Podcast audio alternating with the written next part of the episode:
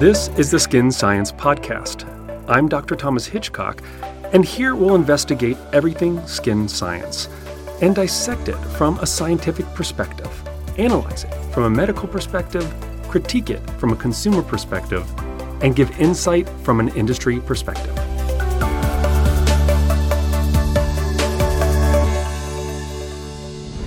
Welcome back to the Skin Science Podcast. I'm Dr. Thomas Hitchcock, and today we'll be discussing the science behind skin remodeling. And with me in the studio is my co host and friend, Angela Wilson McDonald. Hello, Angela. Hello. Pleasure to be here. Yes, it's always a fun time. And Always. Always. Well, today, as I said, we are going to talk about skin remodeling. Um, so, you know, one of the things that uh, I'm going to make sure my microphone is. Are we good, Alan, with the microphones? All right. Okay. All right. We have our uh, our wonderful producer director in the studio making sure you guys can hear us. Uh, but you know, the thing about this kind of topic is, uh, you know, just as a um, kind of disclaimer, because we we do work for a company where uh, we sell a microneedling device. Uh, it, it, you know, we do have to make sure that we we don't get into any topics that are going to get us in trouble by going off label and such. But uh, the way that we're going to approach this uh, conversation is we're really looking at the science of skin remodeling from many angles. We're not just looking at microneedling. We want to look at it as basically, you know, because there's many things, there's many ways to, to skin that cat if that's, you know, an appropriate. I think it's, a pun, appropriate. but. I didn't Talking mean about it that skin way. remodeling. yeah, um, so there's many ways that we can go about this uh, in the uh, aesthetic office. And some of it's for one reason or another. And so some of them are for more aesthetic purposes, some are for more medical purposes. Um, but either way, we are looking to cause a remodeling of the tissue, which is very different than what a lot of people think of when they are advertising this you know you hear a lot of like because it originally was called collagen induction therapy at least microneedling was um, and so a lot of people you see a lot of advertisements like make new fresh collagen which as you know uh, irritates me because I know that. Because that. when you think about what makes up scar tissue it's also new fresh collagen Mm-hmm. so you know it's one of those things where we understand that there's a consumer perception Mm-hmm. um, but it's different than what a scientist would necessarily look at and and I'd love to know what a clinician looks at versus also somebody in the industry, which we are. Um, and so these are the ways I wanted to kind of look at this particular topic.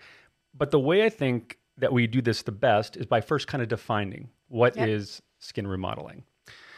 So I think the way to do that adequately is to make sure we're thorough. And you can definitely stop me if I start getting in a little too a thorough. little too thorough. As I always do, Thomas. Yeah, so that's something I, I can often get a little bit on a rabbit trail when it comes to science. Um, but is by defining skin, looking at skin, the structures of skin, and what happens during the remodeling process, Okay. why the remodeling process happens. So, when we think about the structures of skin, you know, most people have the you know the, the rudimentary type of layers. You got the, the the epidermis and the dermis. Um, you know, of course, that's reductive because there are other structures, you know, other layers or other, you know, uh, little kind of nuances to what make up those. But overall, it's the epidermis and the dermis. Then you have our secondary structures like the hair follicles, the sebaceous glands. You have, um, you know, nerve tissue. You have uh, what else? We got sweat glands. Um, but one of the also biggest constituents of skin that most people don't even think about is the immune system. And that's actually one of the most important parts when it comes to skin and how it functions. Yet we often just completely dismiss it and don't even think of that as a skin And why do tissue. you think that is, Thomas? Why do we forget that component? Uh, you know, I don't. I think it's just because, uh, you know, it's the same as kind of what we talk about when we talk about the microbiome and how people, when they think of skin, they think of, they don't think anything of the microbes. Because we focus as an Because we- industry for so long on the way it affects skin. Yeah, epidermis and the dermal. So when you look at a lot of ingredients and you see the evidence of why it's good for us, it's mostly because they'll say, well, it takes keratinocytes and it causes them to produce this and that gene, Mm-hmm. right? And so, but what about the immune cells that are prevalent in the skin? How does it affect that? Because those things affect the keratinocytes as well. And those things affect the microbes, which also affect the keratinocytes. And so it's a much more complicated story. And I think that's why Mm-hmm. Okay. because it, it takes things that are very that, that that people want to be very simple, and it starts. You have to then ask other questions, and it makes things a little more complicated. That's where we are kind of today, which is we understand. Oh, we thought something was very simple. Now we're learning maybe it's not so simple, and I think that's why people are so interested to hear things like our podcast because it's bringing to light things I, that they may never have thought of. Right. Okay, so if you want to take a deeper dive into, you know, understanding the immune cells and what's the relevance of that? Why is that important to us? The relevance of the immune cells in the skin uh, is that when we talk about skin remodeling, a lot of that comes, uh, a lot of people think of that happening upon injury, right? When we have a wound healing response. Yep. Um, but it's not the only time that the skin remodels. The skin is actually constantly remodeling. Um, now, it doesn't remodel willy nilly, meaning it doesn't remodel um, just for the heck of it, because the uh, lo- living organisms tend to not expend energy when they don't need to, right? They tend to only expend energy when they have to. It's part of kind of the, just the evolution of how biology works. Okay. Um, and so you don't tend to see a lot of uh, biological systems where something happens that's superfluous to existence. Um, and so an example of this is in, in when you're trying to do bacterial cells and you're trying to put genes in bacteria and such. If it doesn't need it, it'll spit it out. You know, we call these plasmids that Okay, we got too deep there. Yep. Anyway, I'm falling so, asleep. So, so, so why? a bad sign. so why um, the immune system? It's because um, we have turnover all the time because of like going out into the sun, and we get some solar radiation that may cause some free radical damage. It may cause thymine dimers in our, our our skin cells. These are all things that cause damage. And so when we're younger, the immune system actually recognizes the damage uh, and it clears the damage. And we also have um, an accumulation over time of what's called senescent cells. Now, those you don't have as much when you're younger, but you do have them in some in some manners. Um, and this is this is the reason why we accumulate them as we age is because senescent cells are typically found after uh, a daughter cell, which is differentiated. So we have our stem cells; they make daughter cells. Okay. So we have stem cells that become like fibroblasts or keratinocytes, the skin cells that we think mm-hmm. about. Well, those cells cannot indefinitely live, right? They also cannot divide and indefinitely divide. We have what's called a Hayflick limit. Mm-hmm. And you've heard me talk I've about heard this. you talk about this over the years. And this is what happens is every time a cell divides, um, because after your stem cells have the ability to extend their genetics to keep them kind of pure in a way, to keep them uh, safe by extending the ends of the telomeres. When they become differentiated cells like skin cells, it loses that ability. Um, so every time they divide, the genetics gets slightly shorter and eventually gets short enough to where it's just kind of in danger of things like uh, forming cancers and such. okay. And so um, the way that the body handles that is that once they get to a certain place, they become senescent. And this senescence actually changes its phenotype and it starts to produce different types of cytokines that are more inflammatory. Okay. And the reason for that is likely that it's asking to be destroyed. it's asking for the immune system to come get it. Because what's inflammation?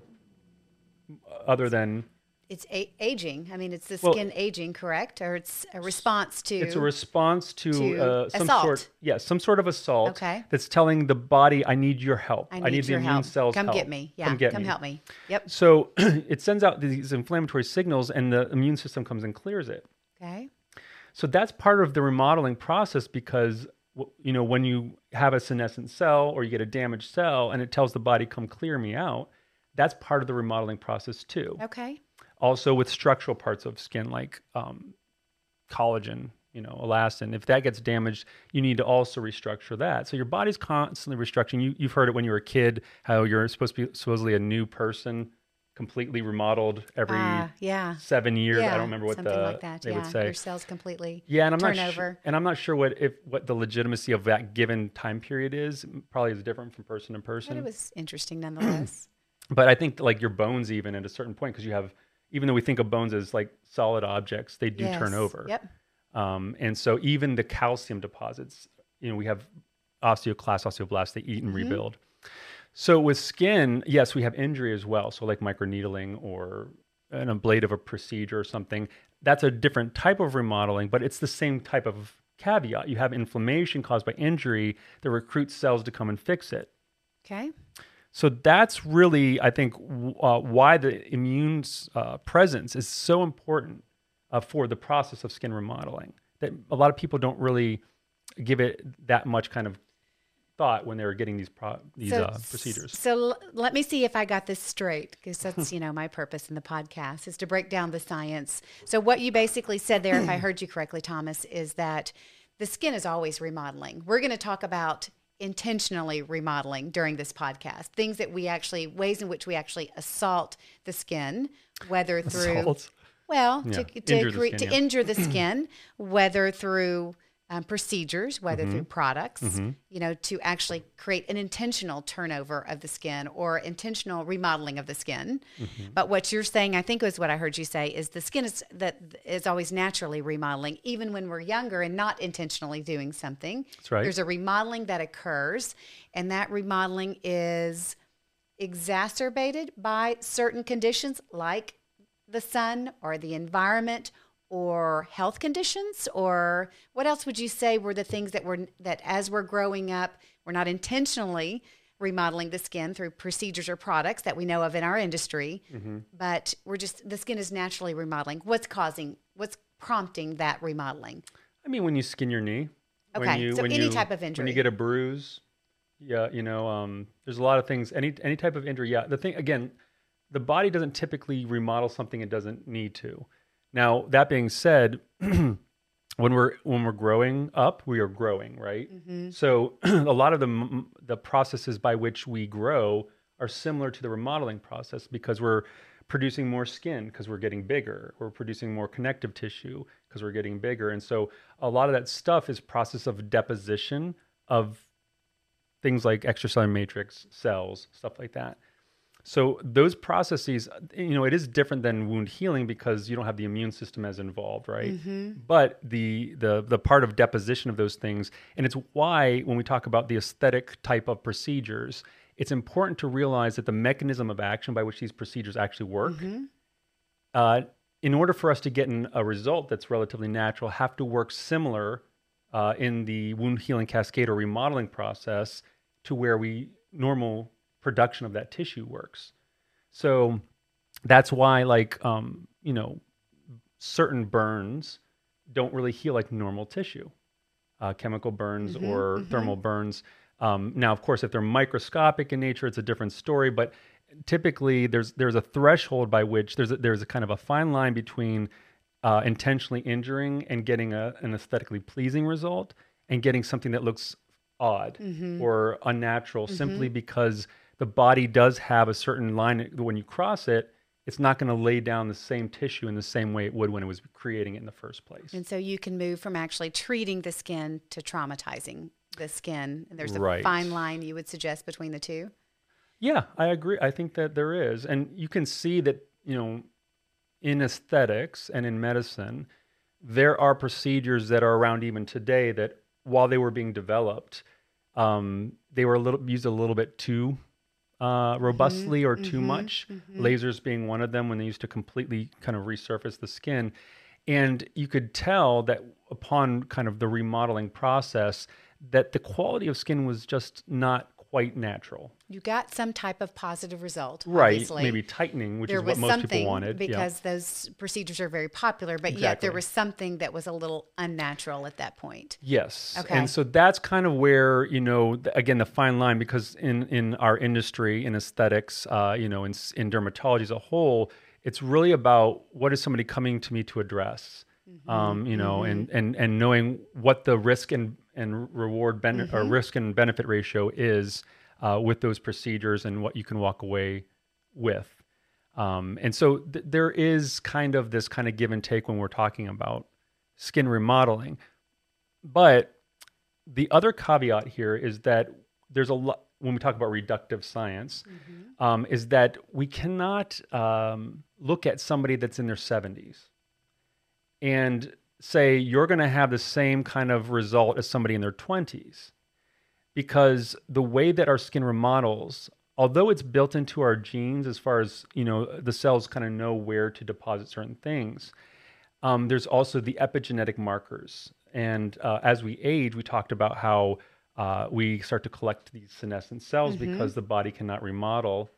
And so we, we, we collect these senescent cells. And that's because the immune cells, essentially, over time, Yes. that are tied into that. Okay. So the Right. immune cells are helping to clear and clean up. Right. At, but as we grow older, they're less effective in doing so. Is that what I'm hearing? You are. And we're, we don't completely understand why that phenomenon occurs, but we know it's tied to um, a type of immune cells, ca- immune cell called a Treg cell. okay. So Treg cells actually are kind of the police, if you will, of the immune system, especially in the skin, but you know everywhere. And these Treg cells actually inhibit the immune system from overreacting. So, for instance, like psoriasis. Psoriasis is an overreaction where the body's actually attacking our own tissues. Uh, any autoimmune kind of type of a disease is bec- is because our immune system is actually attacking the wrong thing. It's being overzealous. Okay. And so, um, so when we when we talk about Treg cells, they're the ones that say to the immune system, "Okay, this is good, this is bad. Attack this, don't attack this." But when we're older, we tend to also accumulate Treg cells, and so they tend to like accumulate around the follicles and such. And interestingly, that is we, what we think leads to this accumulation of senescent cells, because when senescent cells are sending out all these inflammatory signals, the Treg cells are saying, "It's okay." you know, it, you don't need to come get these cells. And so that's why we, and it's kind of this loop of the more that happens, the more that it just keeps accumulating. So the, uh, there's a, a, a branch of, you know, research called senolytic uh, medicine where they're trying to actually produce um, either peptides or, or something, drugs, and they already have drugs that do this, that can actually cause the removal of senescent cells.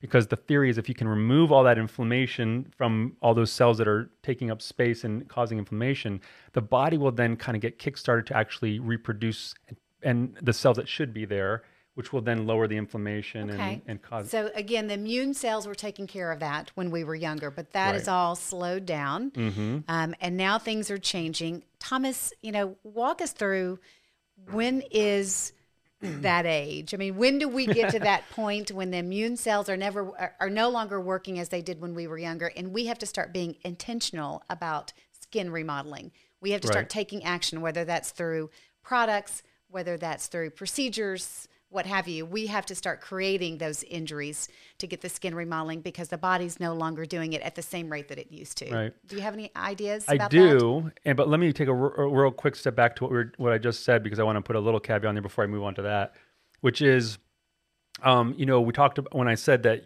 when you're 20 you can't expect the same results, or 70 you can't, res- and the the reason for that is because you can have like let's say a mic- since microneedlings are are, are a thing, let's Sure, let's use that as our example.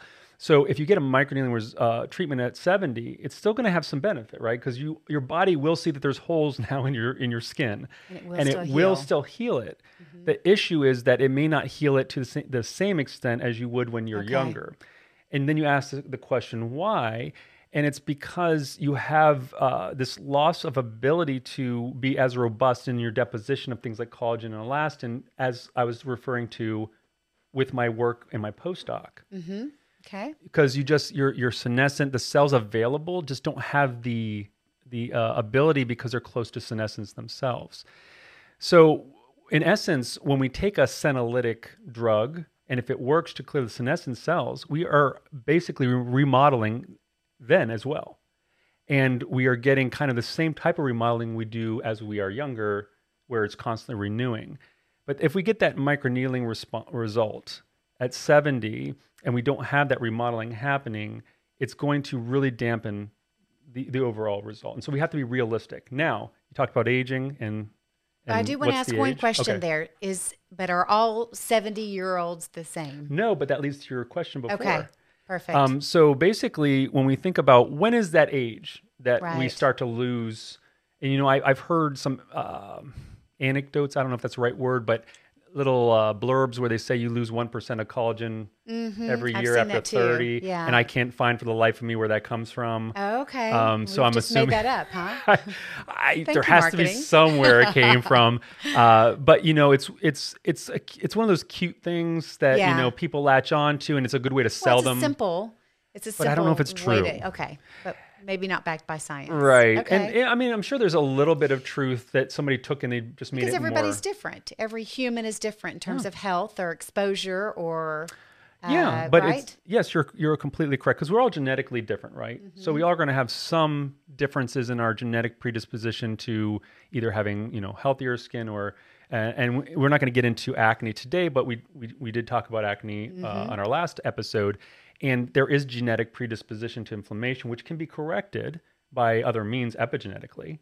But it's the same, I think, with just remodeling. I think there are genetic predispositions, but there's also corrections to that through epigenetics. And so when we talk about when that starts happening, the aging process where we start to collect senescent cells, it probably is around the same time that, you know, everybody notices their skin around the 30s, you know, early 40s. start noticing the, the aging process, the Right. changes, the little changes, the fine lines, wrinkles start to appear, a little texture, sagginess mhm, starts to jowly, uh, you know. appear. Now, that being said, um, you did allude to that not every 70 year old is the same. And the reason why that is true is because we don't all age the same. And uh, we know that, you know, researchers like David Sinclair Mm-hmm. and uh, uh, Huberman and, uh, not Huberman, David Sinclair and um, I'm trying to think of the other person I'm thinking of, but I can't. Anyway, these researchers are looking at our genetics and seeing what is it that is causing aging and how might we actually reverse aging, um, if possible. And the answer is it, it is possible. And let me give you one major example of how this is possible Okay. because they can take a differentiated cell. Remember, we talked about that's a cell like a skin cell Okay. that is no longer a stem cell. It has become differentiated, and typically we thought that's one direction. Once you're once you've become a differentiated cell like a skin cell, you're that's what you're going to be until you crap out. So you're going to divi- make a lot of dollar do- baby cells, that, and then those will crap out eventually. And so you need those stem cells to make additional cells when those crap out. okay. Um, but there has been research that shows that you can put differentiated cells into certain conditions in the laboratory and cause them to regress back into stem cell states. Okay. You know, uh, now, really reversing the aging process at that point. right? Because once you're a stem cell, Reversing or slowing or stopping. no, that would reverse. Reversing, okay. Remember, when you when you revert back to a stem cell state, you know, because we have to think about why if we have um, if all of our cells were aging, we couldn't have children because then they would be born a- old. If all those cells Okay, were old, yeah. So there's a process which our body actually maintains the integrity of the of the cell of the genetics. And so we have to a then the question is what about our genetics changes in this, these differentiated cells Mm-hmm. that these stem cells don't have this problem. And it has to do with the methylation of the genetics, which happens over a while through metabolism, through insult or assault, as you call it. Um, but it's also the way that it wraps around what we call histones. So there's these little little uh, molecules or proteins that the, the genetics wrap around. Because remember, we have tons of genes that wrapped into a very small space, Okay. and so they have to be very organized in order to um, you know be packed into a nucleus. But the cell has to know where the genes are at any given time because if you have to upregulate, you have to completely unwrap the gene, unzip it, and then you know do all your work to get it to turn into a protein. So when you mess with its ability to be organized, that's when we start to have problems, and that's where the we think the aging process comes begins. It become becomes visible. Right. If we're talking about rejuvenation or Right. the aging, the skin aging. Right. That's when it becomes visible. Right. And that's at different ages, depending on the genetics of that person. Well, and, the epigenetics and what they've you know. experienced. Yeah. So, for instance, going out into the sun, you may be a 30 year old, but you've been sunbathing your whole life. Your skin's going to be older. So, there's, you know, of course, we, we talk about ages in years, right? right? So, chronological years. But when we look at skin aging or, or cellular aging, we think about it biologically. So, based on the lifespan of an individual, where do you feel kind of in that normative scale of, you know, how your cells, the health of your cells? Some people that are in their 40s are have genetics that are probably very young, like early 30s and 20s, and vice versa, based on their epigenetics and genetics, Okay. lifestyle damage, all that stuff. Um, now, interestingly, there are uh, researchers that are looking into ways to uh, demethylate and to turn back uh, the clock, not just by making things back into stem cells, but just by um, upregulating certain genes that act to do that. Okay. And so uh, you've heard of things like resveratrol. Mm, of course. Uh, Yeah. what do you What do you know about resveratrol? Um, Because a lot of people have a very resveratrol is, I mean, I think of it in two forms. I think of it as a supplement that you actually ingest Mm-hmm. that um, supposedly reverse the, the aging. Mm-hmm. And then I think of it as a topical ingredient as well that we've heard over the years has some effect in, in reversing the aging of the okay. I thought you were going to say one other thing. skin. I thought Oh, you were going to yeah? say wine because that's Ah, well, you know, because wine is I, I think should I should have said that. Well, yeah, you but I'm in the industry, so my head goes somewhere of else. course. Yeah. But do you remember back? I don't know, Oh. a dozen years ago, where they used they said it two glasses of wine a day.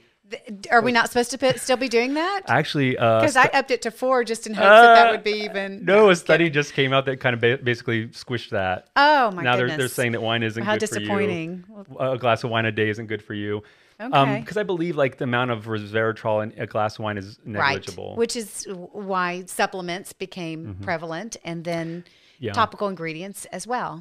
yeah, and so So, what about resveratrol? Then? Well, resveratrol is a molecule that has been shown to uh, activate. It's also an antioxidant, right? And so we know there's a lot of great, even in skincare, there's a lot of great antioxidants. Mm-hmm. One being vitamin C, which everybody will pay a lot of money if they get a good vitamin C. Topical the problem is C, that yep. vitamin C is a very sensitive molecule. So a lot of people have spent a lot of time and research trying to make it more stable. Um, resveratrol is also an antioxidant, uh, so putting it in skincare can have an antioxidant effect, but we don't think that has anything to do with why it turns back the clock. We think it's more about, um, I believe, again, David Sinclair is the one that really kind of champions uh, resveratrol, which I Oh, don't I think know it's that. yeah, I don't think it's like um, as big a thing as as it's made out to be, um, but it definitely is one of the things because he's shown it, you know, no no questions asked really that it upregulates the sirtuin genes. That that's one of the things he researches.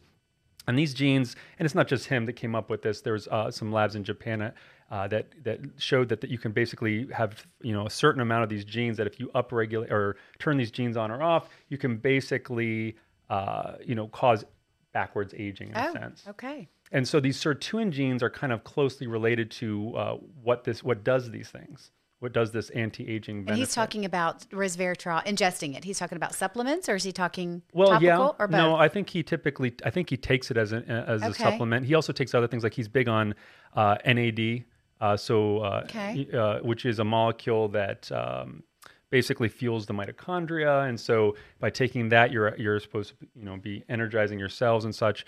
And there's a lot of more technical aspects to why you take so that. but- there's, in other words, there, there are supplements that we could take that could affect our genes. yes, And over time, our genes have, uh, as we age, um, there are genetic changes right.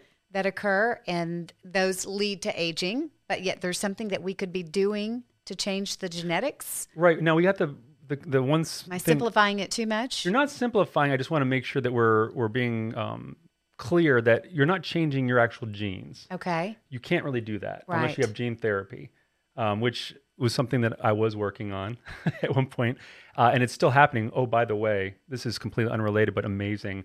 They just uh, did gene therapy in two children that have Tay Sachs and basically have more or less healed them from that. My stepmother's two children died from that, so I've been following that for years. Amazing. Anyway, that was a huge rabbit, Yes. huge rabbit trail. No. But um, but yeah, you can't change your genetics, but you can change your epigenetics, and you can change uh, damage. Define epigenetics genetics. for so, our so listeners, epigenetics Thomas. is where uh, basically the things that affect the expression of your genes. Okay.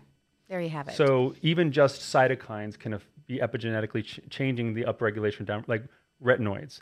Retinoids change the uh, expression of genes, which then changes the way that the skin works. So, So you don't change your genes, you change the expression of the genes, what they, how they react, um, Yes. or what they put out. Yes. Okay. uh, or whether they're upregulated or downregulated, which means if you make more of a gene product or less of a gene product, and that's the, that'll change. You know, for instance, when we produce less oils, it's because we've changed, we've turned off certain genes and turned on certain genes. Okay. So there's something you could potentially do in terms of expressing genes that could upregulate the production of oil again, for That's right. instance. Okay. Okay. An example of that is we know that C. acnes, which is a normal skin commensal that we lose over time. So as we age, we, we see less C. acnes on the skin. But C. acnes actually has been shown, and that's a s of course, this is simplified because C. acnes is a species and it's very strain specific. Mm-hmm. So I don't want to oversimplify. I just want that caveat out there. But strains of C. acnes um, are able to actually cause the sebaceous glands to produce more oil. Okay. So it's kind of a chicken egg thing because we age and we lose oil production. Therefore, it's inhospitable to C. acnes. So we lose C. acnes. But if we can put C. acnes back on, it actually might restart that and where we can actually kind of rejuvenate the skin through a probiotic means, a, Okay. a legitimate probiotic. Okay. Um, and so that's uh, when we talk about whether there's something we can do.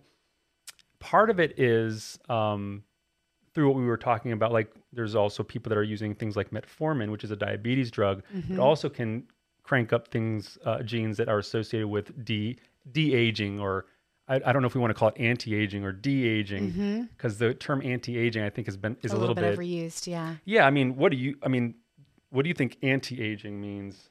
Mm. Especially in regards to skin remodeling. Anti-aging to me says against aging. So it, to me, anti-aging is more stopping or slowing the the aging process which is more real what we're versus talking de-aging makes Yeah. to me makes it sound like you're actually kind of Turning going back. back. in Yeah. time, which sounds way more exciting, quite honestly. Yeah, and that's the way I see it too. But a lot of people use anti-aging because I see people poo-pooing the word anti-aging. hmm Well, it's been so overused. Yeah, it has, but they, they say there's there's really no way to anti-age something. But we're not talking about anti-aging in the sense that it is like anti-matter, which is the opposite of aging. We're not talking about it that it's a Benjamin Button type of thing. Right. Um, we're talking about it like you said, which is kind of a slowing of the progression. Right. Or most of the time, um, and you can slap me if this is wrong, but most of the time it's used in the sense of disguising aging. So, like a lot of hy- hyaluronic acids, they don't really anti-age. They don't really slow aging. They just cause puffiness of the tissue, which hides Mm, okay. wrinkles. Okay. Um, and Fair so, enough. But I don't know if the hyaluronic acid is considered an anti-aging Well, if you ingredient. watch some of the suggest? marketing. Okay. All right. Fair enough. Fair enough. um, and you know, uh, and and so I would say I agree. De-aging. I don't know if that's even a word, but maybe we'll make it a word. Yeah. Maybe that's our new thing. Yeah. Can we rush off and trademark that real quick? But So let's, get yeah, let's get back to that. I'd like to, to get back to that. Okay, the the the person who presents as the first signs of aging. So we'll say thirty ish, and you start to see those first signs of of aging Mm-hmm. outwardly. So you see fine lines, wrinkles, sagging skin, Mm-hmm. and suddenly we've got a sign. If I'm hearing you correctly, that the immune cells. Have, have started to slow down its process of being able to remodel. And now we need to get intentional about what we're doing Mm-hmm. Right. um, to help that process. And that's, you know, so now we're going to talk about skin remodeling in in the respect of things that you could put on the skin that would help with that process or procedures that you could do to exacerbate that to to kick off that process again. Right. And I think one of the things people completely dismiss, not everybody, but I think especially consumers, and you tell me if I'm wrong off Okay. based on this, but I think they go into a physician's office and they think, I'm going to pay, you know, what, 500 bucks for a laser treatment or a microneedling treatment, and I better get my money's worth. Mm. What they don't understand is that there is no magic wand and that part of the way that remodeling works is by actually creating an environment on your skin that is conducive to that happening and in your body too, not just on your body, but in your body. So if somebody goes, somebody's a smoker, doesn't exercise, is overweight, um, you know, has a horrible lifestyle, you know, has v- malnutrition, and they get a microneedling treatment, they really shouldn't expect all that great of a response. Right. You know, There's because more to it than just yeah, Yeah. stepping in and getting the, the result. Which goes back to that seventy year old patient as well. It depends on the health of that patient and, and what they've experienced and what their skin has been and through. their biological age versus in- their chronological right, age. Right. And so the, the the marvelous thing about where we are in medicine right now is that we're starting to understand that there are some truly de-aging type of things we can do that can start helping us to at least hold on to the integrity of what we have if we mm-hmm. truly keep at it. Just like exercise, you got to keep at it if you're going to keep you know the physique that you that you want and have because like we said the body doesn't tend to hold on to things that they don't need. That's why a bodybuilder does not stay that size if he leaves the gym. Right. his body will change.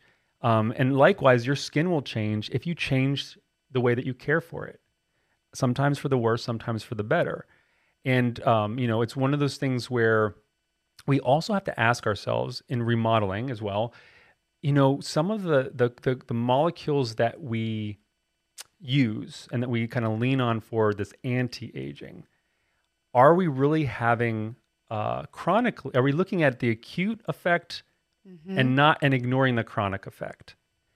And Okay, so what do you mean by that? so Give us an example. I'm trying to think of like an exercise example, but um, Are you th- talking about more acute stress? Or are you talking about more acute inflammation? You know, both. okay, So, in when we exercise, another gym analogy. Okay. Uh, when we exercise, it's often said that you shouldn't overtrain. So that's another thing with bodybuilders is if you overtrain, you don't give your body enough time to recover. You cannot gain the benefit because part of why you get more muscles because you actually cause acute injury to your body. And you allow the body time to heal. The It's muscle remodeling. expands. Yeah. and then you come back and hit it again. Exactly. And yeah. that's what happens when you're doing these uh, procedures to get skin remodeling. And, and yeah, we're not, it's not muscle, but it's skin. And it's the same type of effect. It's an acute injury. And then the body's going to uh, um, see that injury and it's going to respond as an, in- an acute injury, which is different than a chronic injury. So when we think of inflammation, for instance, when we uh, uh, assault, as you said, the body, um, the skin with microneedling or laser or whatnot, um, you have an acute inflammation because inflammation is any time the body It's calls the out. first phase of the wound healing That's right. process. So any of these procedures are triggering the body's natural wound healing cascade. That's right. Which always begins with inflammation. That's correct? right. That's right. And it's just a matter of whether that inflammation is prolonged or acute. Right. Mm-hmm. Essentially, as to as to what transpires from that moment. Right. I mean, you could you could get really kind of philosophically granular about that we're always inflamed in a sense if we're always remodeling because we're always calling for the immune cells to clean things up. It's just the amount of inflammation. It's the extent of Okay. inflammation. Now, um, you know, of course, that's all debatable, and, and you know, we could talk all day on that. But what the problem is is that uh, um, chronic inflammation, especially, which is in the realm of skin remodeling, what we're talking about here, we know that chronic inflammation is highly associated with cancer. And part of what we think why that is, is because um, those T reg cells that we talked about before, actually, when it's chronically inflamed, gets to a point where it starts to say, okay, this is always happening, so maybe we just need to chill out in a sense. But then what happens is then now the immune cells are not there to, mo- to monitor for the cancer cells when they form. And we're always forming cancer cells. And so when we can't monitor that, it's it's not a good thing. And that's why we think uh, inflammation is tied to some of the carcinogenesis or cancer Right. and aging right. as well. So chronically being and other disorders as well, right? Because I'm going back to, you know, where I started in the medical industry, which was in pharmaceuticals, Mm-hmm. and you know, I was working in the cardiovascular market, and that was back in the, you know, the 90s when it was there was a lot of talk about inflammation as it relates to um, heart disease and heart failure. Yep. And it was going back to there was a lot of talk about C-reactive protein and measuring the inflammation that was in the in the body. So it seems like inflammation continues to become a bigger story overall in the health of people and now in, in aging as well. That chronic inflammation that you're talking about.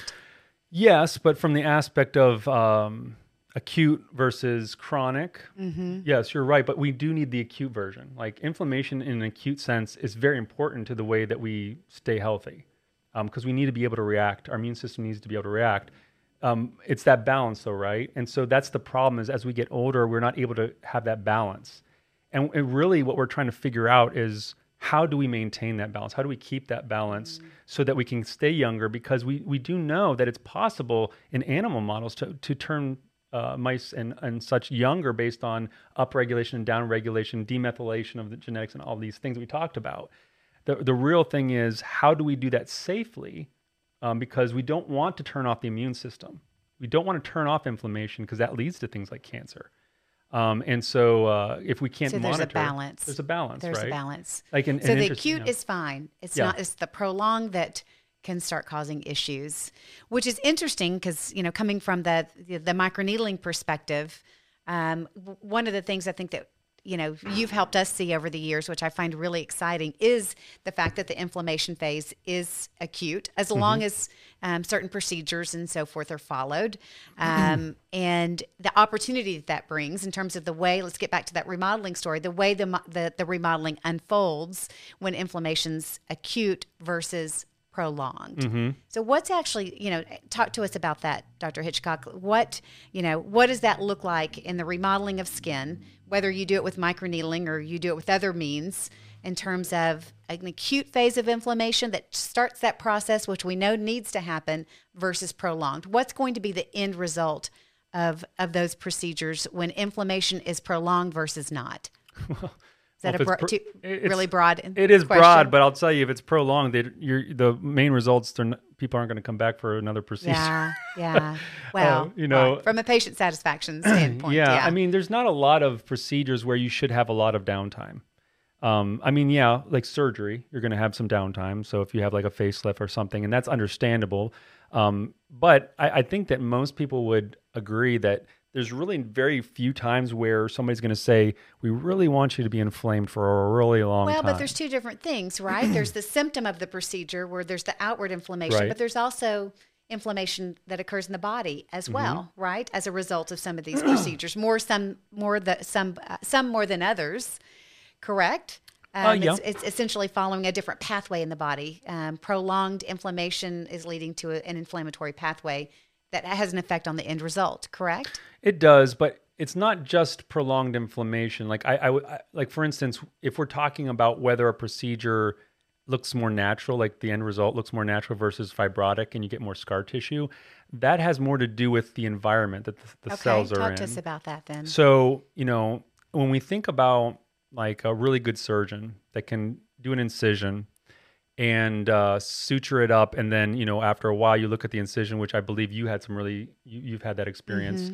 And, uh, you know, my cousin who also has uh, some, uh, some scars from previous traumas uh, has very, very fine in, uh, incisions where it's almost very hard to even see if you look at it. Those are great surgeons and, and the scars are there. You can still see them.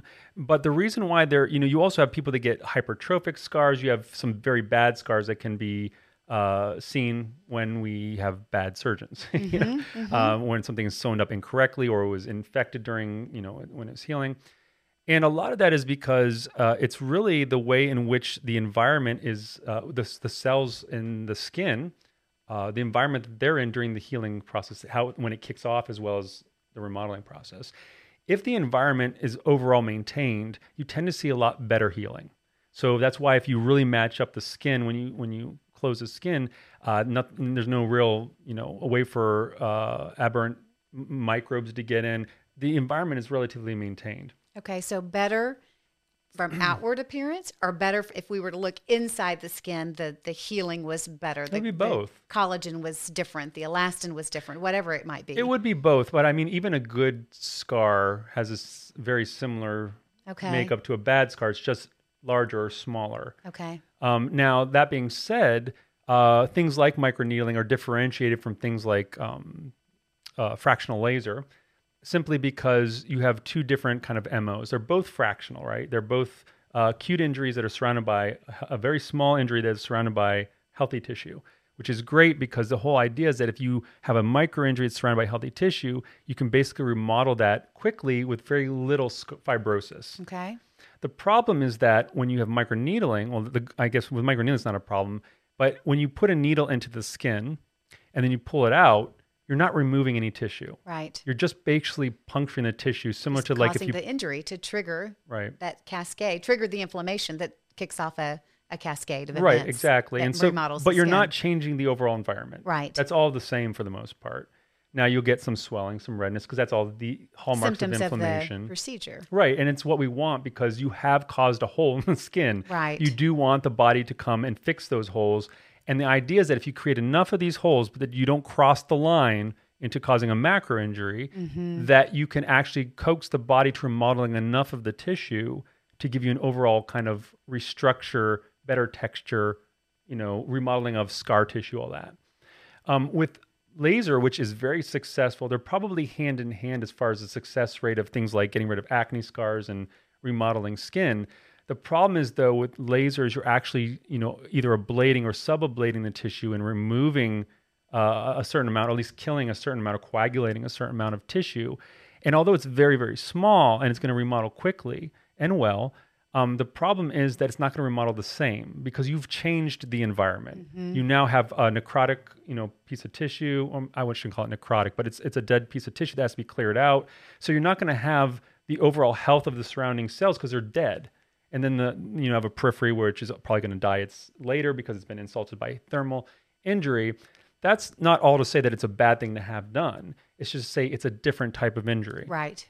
And so it's more likely that you're going to get a fibrotic type of response with a, a, thermal injury than you would with a mechanical injury, depending on the size and the number of right and and pro- proximity of each micro injury. So that's why with um, lasers, when we see remodeling with lasers or remodeling with microneedling, we actually can see that uh, lasers and needling basically can have a very similar outcome as far as outward appearance. Outward appearance. Result but you do see that there's a higher instance of things like hyperpigmentation after laser because the modality actually is taking a very different way of causing the remodeling, which can have some side effects. And it's called post inflammatory hyperpigmentation because mm. there's more inflammation present, correct? Well, it's just a type of inflammation, okay. or it's a type of injury. It's not necessarily because you remember when we do a mechanic, prolonged inflammation. I wouldn't even say prolonged okay. necessarily. I would say it, it's it's just a different. So when we injure the skin mechanically, different genes are expressed as a, a distress call versus a, a thermal injury. So there's different types of genes that would actually be expressed in order to react to those injuries. And so heat shock proteins are one of them. Which, if you look at the the surrounding um, tissue of a, a, lesion from a, a laser injury, those are going to end up dying because they're actually they've been injured. They're not dead yet, but they've been injured to the point where they're no longer going to be viable. And apoptotic cells actually are inflammatory in themselves. So in a way, I guess you are prolonging inflammation mm-hmm, because mm-hmm. you have that first wave, and you would have the second wave. Um, now that's where it's debatable here. You can get great results with laser, but over time you can accumulate sometimes some fibrotic waxiness in, in your te- in the texture of the skin, uh, which can dampen the ability to soak things in the skin, uh, like great skincare and serums and such. Um, but some people like that because it actually is more tightening mm-hmm, than mm-hmm, a microneedling mm-hmm. treatment would be. And that's a result of the fibrotic tissue that's created during those particular procedures because there's a there's a, a, an area that has to close up which causes contraction fibrotic tissue and and causes contraction ultimately. right but and there are some lasers that are fractional that um, are very shallow that wouldn't do that but they also wouldn't remodel the skin necessarily completely right. they would just kind of resurface or not resurface but like um, exfoliate, I guess you would say. Mm-hmm. Um, so I, it's there's there's a there's a range of different ways that you can approach uh, trying to remodel the different parts of the skin, um, and they're all going to have their their pluses and minuses. But the whole the overall thing that is really the the cork, or not the cork, but the, the thing that actually stops from actually getting the best result is age, is the inability to to follow your full genetic potential. And that's why when we look at uh, doing these uh, remodeling procedures, we should really also consider the way that we're treating the skin and changing that as well. Okay. So if you send somebody home, even if it's your favorite skincare, that may not be suitable, right? You, you have to look at uh, you have to look at basically how the skin should be, uh, what environment the skin should have in order to as it's remodeling, as yeah, it's to actually de-age, remodeling. And how long? Let's say after we patented that, know, by the way. We've already trademarked it. The attorneys are on the phone right now. Um, the how long? Let's just say there's a, uh, a patient goes into a medical aesthetic practice and they have a procedure, you know, whether it's microneedling or, or laser or what have you and there's a the triggers the body's natural wound healing cascade and remodeling sets forth. How long is that remodeling occurring post procedure well a long time. Like how long typically? Uh, so a lot of people want an instant result and some some of the remodeling happens quickly so the epidermis tends to be like on a month cycle so it will turn over relatively quickly.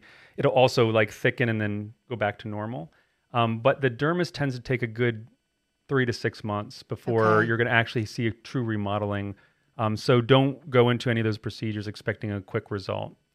Well, we're, we're almost out of time, so Uh, not necessarily because you know there is the um, collagen three that's that's present first, right? That acts, Sure. acts as scaffolding of the skin, helps to support the skin like a as Band-Aid. it Yeah. remodels. But can somebody potentially see uh, results from collagen three temporarily being present before the the end result, the collagen one, it actually replaces collagen three?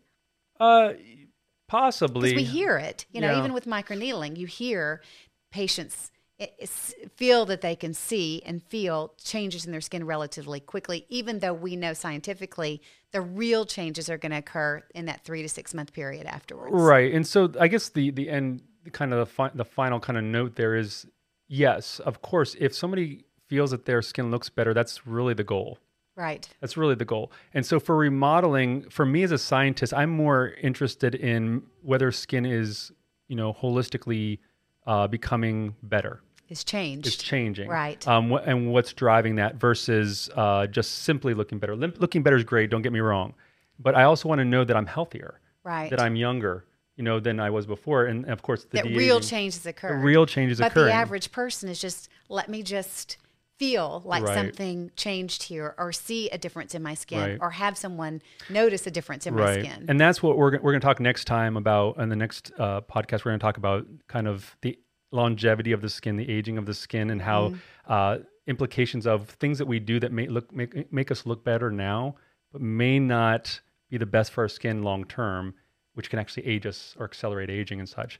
So let's put a pin in that because we're out of time. Um, thank you everybody for joining us. Where can they find you on uh, social media? Social media on Instagram, Angela W. McDonald, and at the Crown Aesthetics headquarters, Monday through Friday. And sometimes Longer than I'd Saturday and like be Sunday. All right. And here from Media World Studios in Dallas, Texas, this is the Skin Science Podcast, and I'm Dr. Thomas Hitchcock. Thank you for your eyes and ears. We hope you gleaned something from this conversation. If you have any questions, comments, or topics you'd like us to cover, please message me on Insta at dr.t.hitchcock. That's dr.t.hitchcock. And from all of us at Crown Laboratories, remember that skin science is for life. Goodbye for now. Goodbye, everyone.